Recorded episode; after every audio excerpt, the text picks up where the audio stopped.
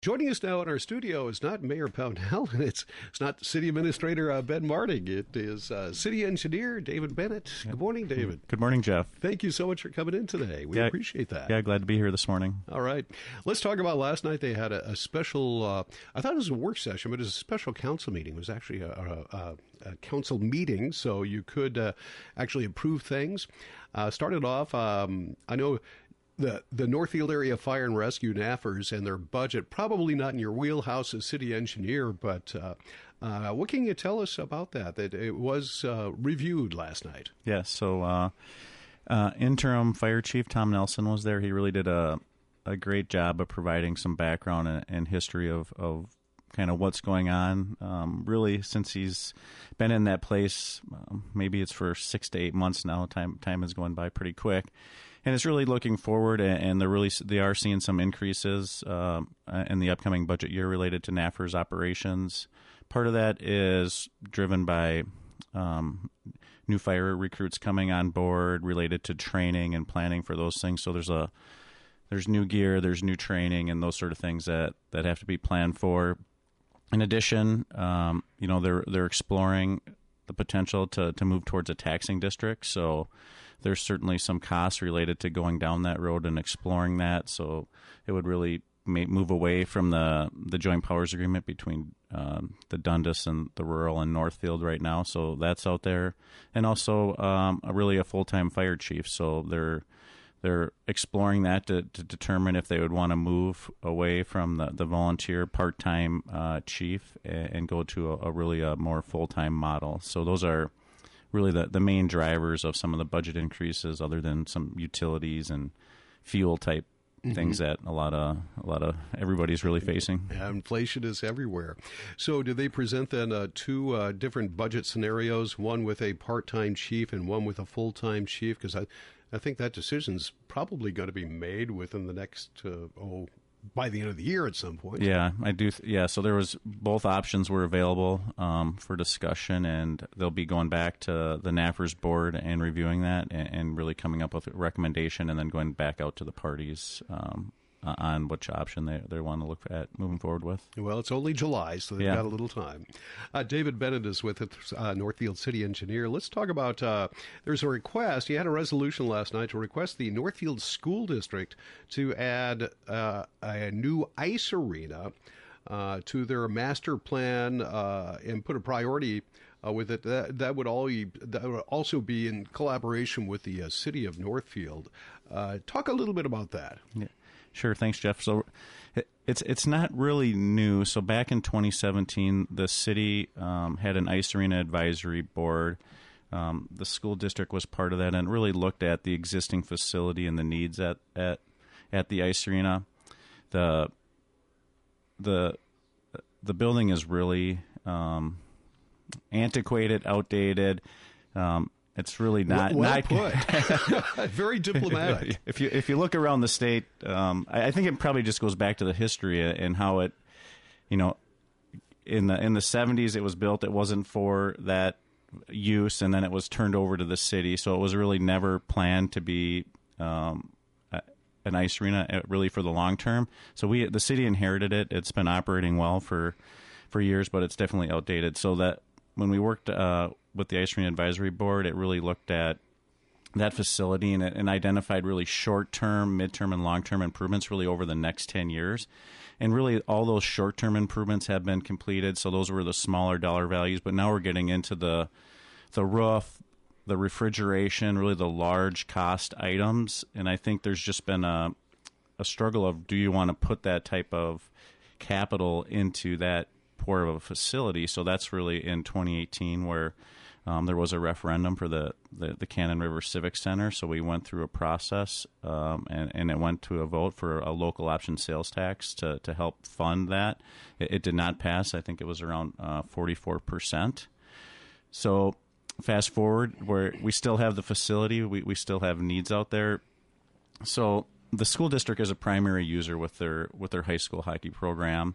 Not only is it in season, but they also operate um, captain's practice in the off season. They run summer programming for the high school students. So I, th- I think we're looking at a partnership. When you look around this the not only the Big Nine and, and at the states, you really see when you have to build these type of facilities that there's really a partnership in order to really get it accomplished. Because really building recreational facilities, there's large costs related to that. So I think this this resolution, with what's going on with the high school and the study, uh, um, and not only they're looking at just updates to their building, but they're looking at potentially some expansion. They've talked about a field house, new athletic facilities.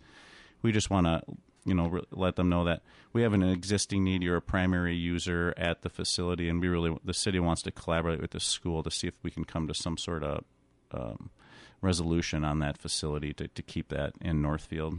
Now I can see where uh, the city would be interested in doing this and uh, getting. Uh, you, are right. Uh, antiquated would be. It was antiquated back in '76. It's been almost 50 years now.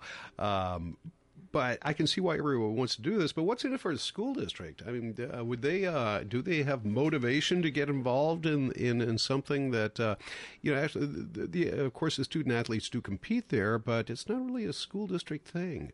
Uh, what's what's in it for them? Has that been figured out yet? Yeah, so I think it really goes back to to some of the the models maybe that you see around the state where in order to build the facility there's usually collaboration between the school district and cities on these facilities and they have they have athletic programs that, that use the facility facilities we we do have um, the city. We do have partnerships related to recreation with the school district, so we do share a lot of facilities. They do have some other high school programs that use city parks and city facilities. So, you know, uh, some of those are outdoor. So it's not uncommon that you see partnerships and collaborations between the school districts and city. Mm-hmm. Uh, David Bennett is with us. Right now, we're talking about last night's uh, council uh, meeting and uh, about the uh, ice arena component uh, to that. Do we know? I mean, I, I, this is just an an early. Um, reach out to, the uh, school district. I'm sure there have been conversations about that before, but do we know what this is going to look like yet? Would it be a school district? Uh, there's going to have to be a referendum of some sort, whether the school district or the city or whoever has that. Uh, would this be put in with like a, a school district ref- referendum? And it would be, would it be this year? Would it be next year? Would uh, that's that's a good question, Jeff. I don't think the school board's made a decision fully yet on what they want to do at the high school and the referendum. I know they're having another meeting here in early August to really try to flush that out and determine if they are going to go out to to the voters and, and ask for that. But I think this resolution says, you know, if you're looking at new athletic facilities um, and you're looking at a field house, you know, having all these facilities combined, there's there's kind of economies of scale if you have staff already there operating uh, a facility and then you have another facility adjacent there are some synergies related to that so we we certainly would want them the school district to consider that all right. Uh, once again, David Bennett is with us. Let's move on. Let's talk about the uh, 23 24 budget. 23 24 okay that's this is 22 so it's next year and the year after. What uh, at this point you know we're still six months away. You've got a long time to get that uh, budget together or excuse me five months because uh, the calendar is continually flip, uh, flipping. What were you working on last night as part of that? Yeah jeff so really it's um it's our I wouldn't say it's our kickoff because um, uh, last month we were, you know, we had the 2021 audit and we really kicked off um, the the capital improvement plan and capital equipment plan. So now we're getting in, into more of the the budgeting focus, and we're we're just talking about what we're what we're seeing. So a lot of our staffing costs related to that. So all of our contracts uh, related to our labor and our unions have been settled for 23 and 24. So those costs are fixed. So we know really going in um, what those adjustments would be and we were receive we the city's received preliminary data based on market value for Rice County.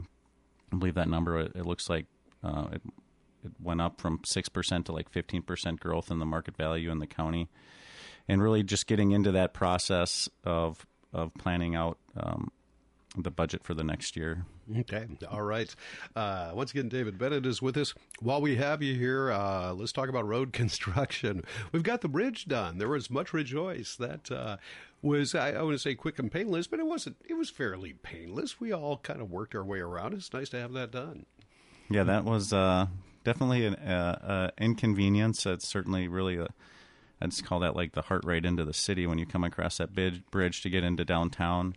But it was really a necessary project. I think um, have we seen over time making investment into the bridges is, is very important.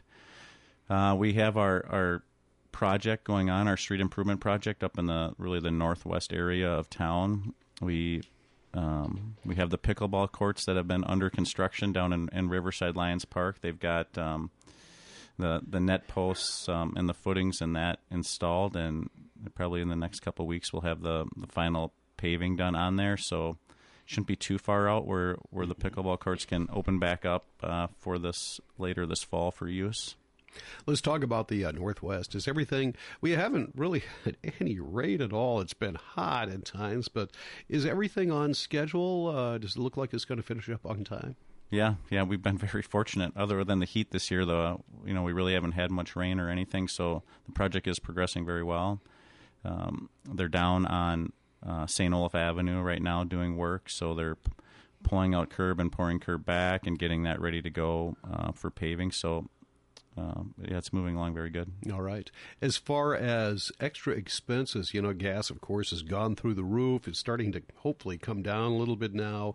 But some of the other expenses with uh, constructions and materials and everything, has that made much of a change? Was, was the price pretty well locked in before you started? Is that going to make a big difference in the budget?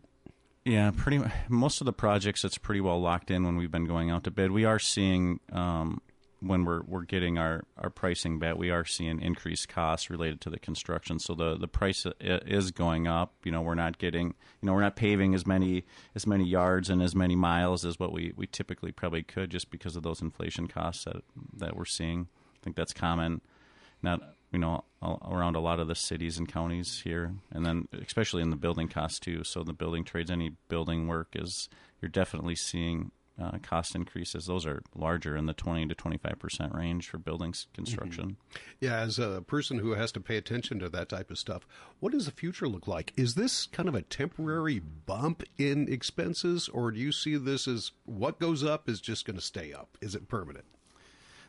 yeah, Ten that's a good, million yeah, dollar yeah. question there. That's a that's a good question.